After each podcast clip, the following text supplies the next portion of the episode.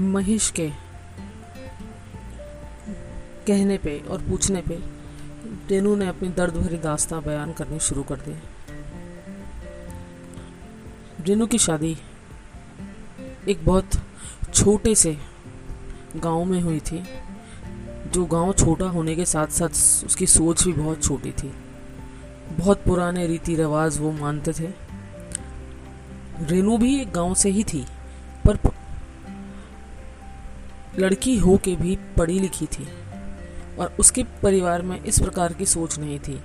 पर जहाँ, पर शादी जहाँ हो गई, वहाँ हो गई। हमारे समाज में आज भी यही मानते हैं ना औरतों के लिए कि जहाँ शादी हो गई, बस वहीं निभाओ। तो यही कुछ हाल रेनू का भी था। खैर शादी होके गई तो जैसे हर लड़की के हज़ारों सपने होते हैं, वो सब उसके जाते ही सब टूट बिखर गए, छिन्न भिन्न हो गए। क्योंकि उसकी ऐसे, एक ऐसे परिवार में शादी हुई थी, जो बहुत पुरातन पंथी था और बहुत ही झगड़ालू किस्म के और बहुत ही क्रूर प्रवृत्ति के लोग थे। उसके ससुर, उसके सास, उसके ननदें और यहाँ तक उसके जेठ, देवर और पति भी। बात बात पे झगड़ना, लड़ना, मार देना, वो उनके रोज़ का काम था। घर में किसी बात की कोई कमी नहीं थी। गाँव में उनके परिवार का रसूख था।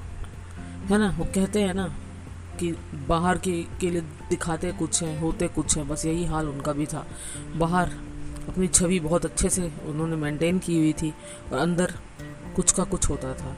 जो घर की बहू थी, उसकी कोई इज़्ज़त नहीं थी। वो सिर्फ़ काम करने के लिए थी। दिन भर काम करो, खाना बनाओ, सबको खुश रखो, सास, ससुर, सबकी सेवा करो। जेठ देवर की फरमाइशें पूरी करो, खाना बनाओ। और जो ननद थी छोटी वाली, वो दिन भर उसकी बुराइयाँ सास से करती थी। और वो कहीं ना कहीं सास उसे सुनाती थी, ताने देती थी, डांटती थी और बहुत बार हाथ भी उठा देती थी। ये सब काम था। रहा सहा उसको एक सहारा की उसका जो पति था, वो उसका साथ दे, वो उसकी सुने, पर वो भी उसकी कोई सुनता नहीं था, वो भी उन जैसा ही था। उसे कोई मतलब नहीं था कि उसकी पत्नी के साथ कैसा व्यवहार हो रहा है, वो खुश है, वो हँसी कि नहीं, बस। उसे सिर्फ़ रेनू को, उसको सिर्फ़ रात में खुश करना होता था, और वो उसे कई बार भूखों की तरह नोचता था। तो रेनू की ज़िंदगी कुल मिला के एक नरक से कम नहीं थी। ये सब जब महेश सुन रहा था, उसके आँखें भर आई थी। खैर, कहानी तो अभी और बाकी है। फिर शादी के कुछ महीनों के बाद रेनू ने, रेनू प्रेग्नेंट हुई। अब उस गाँव में उस परिवार की एक और सोच थी कि हमें लड़की तो चाहिए ही नहीं, जबकि सास ननद सब लड़की थे, उनको लड़की नहीं चाहिए थी तो जाँच कराई गई। जो जाँच कराना आजकल जुर्म है, उस गाँव में सब होता था। क्योंकि परिवार रसूख वाला था, वो कुछ भी कर सकते थे। तो पाया गया कि पेट में जो बच्चा पल रहा है, वो तो लड़की है। उसी समय सास और सारे घर वालों ने ये डिसाइड किया कि ये एबॉर्शन हमें चाहिए। और बिना रेनू से कुछ पूछे बताए ज़ोर ज़बरदस्ती से उसका एबॉर्शन करा गया, करा दिया गया। किस दौर से रेनू गुजरी, कितना दर्द हुआ कितनी उसे इमोशनल तकलीफ़ हुई, क्या मानसिक स्थिति थी, किसी ने कभी जानने की कोशिश नहीं करी। बस वो काम कराया, घर में ला के उसको थोड़े दिन के लिए पटक दिया कि कोई एहसान कर रहे हो, जाओ, दस पंद्रह दिन रेस्ट करो। जैसे ही वो ठीक हुई, फिर सारे घर का काम, सब ज़िम्मेदारी उस पर आ गई।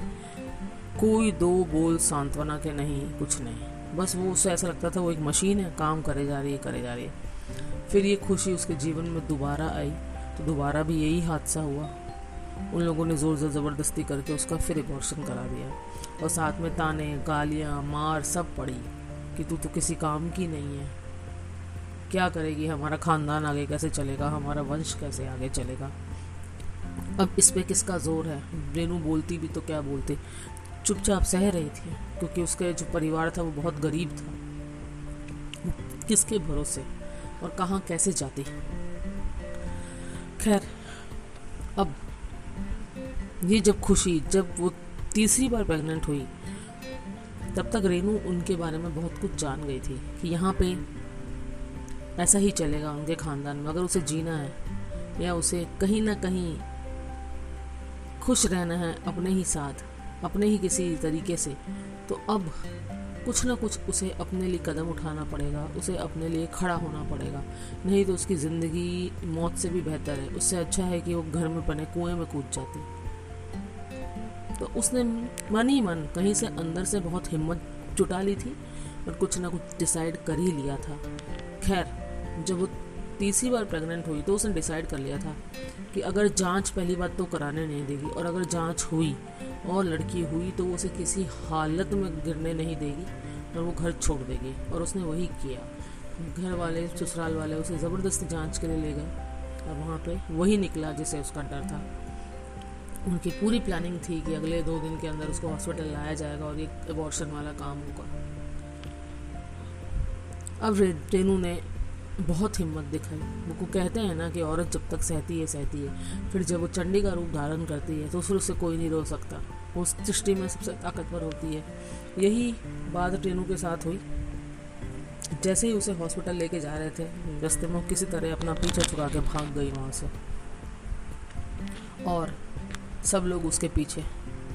पर शायद उस दिन जो उसने हिम्मत की, शायद किस्मत ने और वक्त ने भी उसका साथ दिया, वो वहाँ से भागने में कामयाब हो गए। और वो भाग के अपनी दूर दराज इलाके में उसी सहेली, जो ये सहेली जिसके यहाँ अभी महेश बैठा है, उसके यहाँ पहुँची। और वो उसने उसकी काफ़ी मदद करी, उसने उसे घर में छुपाया।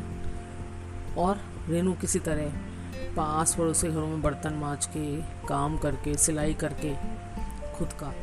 और अपना बच्चा जो उसके अंदर पल रहा था, उसका भरण पोषण करने लग गई। उसके सहेली उसके साथ थी। अब उसके जो घर वाले थे, वो बेतहाशा पागल कुत्तों की तरह उसे ढूंढ रहे थे। पर वो कभी मिली नहीं। और एक बार उसकी सहेली को किसी ने बताया कि इसको ढूंढते हुए उसके घर वाले शायद आएँगे। बस तब से जो रेनू का भागना शुरू हुआ, वो भागती ही रही। और उसने नूर को भी जन्म, बस ऐसे भागते दौड़ते ही दिया। एक बार वो कहीं दर्द में तड़प रही थी, किसी को दया आ गई और उसने उसको हॉस्पिटल में भर्ती करा दिया और वहाँ नूर पैदा हो गए। बस तब से भागने दौड़ने का सिलसिला ऐसे बेघर बेजन बे, बेघर, बंजारी सी भागे जा रही थी, भागे जा रही थी सिर्फ़ अपनी अपनी इज़्ज़त बचाने को, अपनी डिग्निटी मेंटेन करने को और अपने नूर को बचाने को। वो बस भाग ही रही थी भाग ही रही थी और ऐसे ही भाग दौड़ में वो महेश से जा टकराई थी। ये सब दास्तान कहानी महेश ने सुनी ही नहीं महसूस भी करी। उसके रोंगटे खड़े हो गए थे और आँखों में आँसू थे कि इतना निर्दयी इतना क्रू, क्रूर भी कोई होता है अपनी ही बच्ची और पत्नी के साथ। दो मिनट के लिए सब चुप थे मौन थे। अब उसने महेश ने नूर को गोदी में उठाया और रेनू का हाथ पकड़ा और बोलो, चलो मेरे साथ।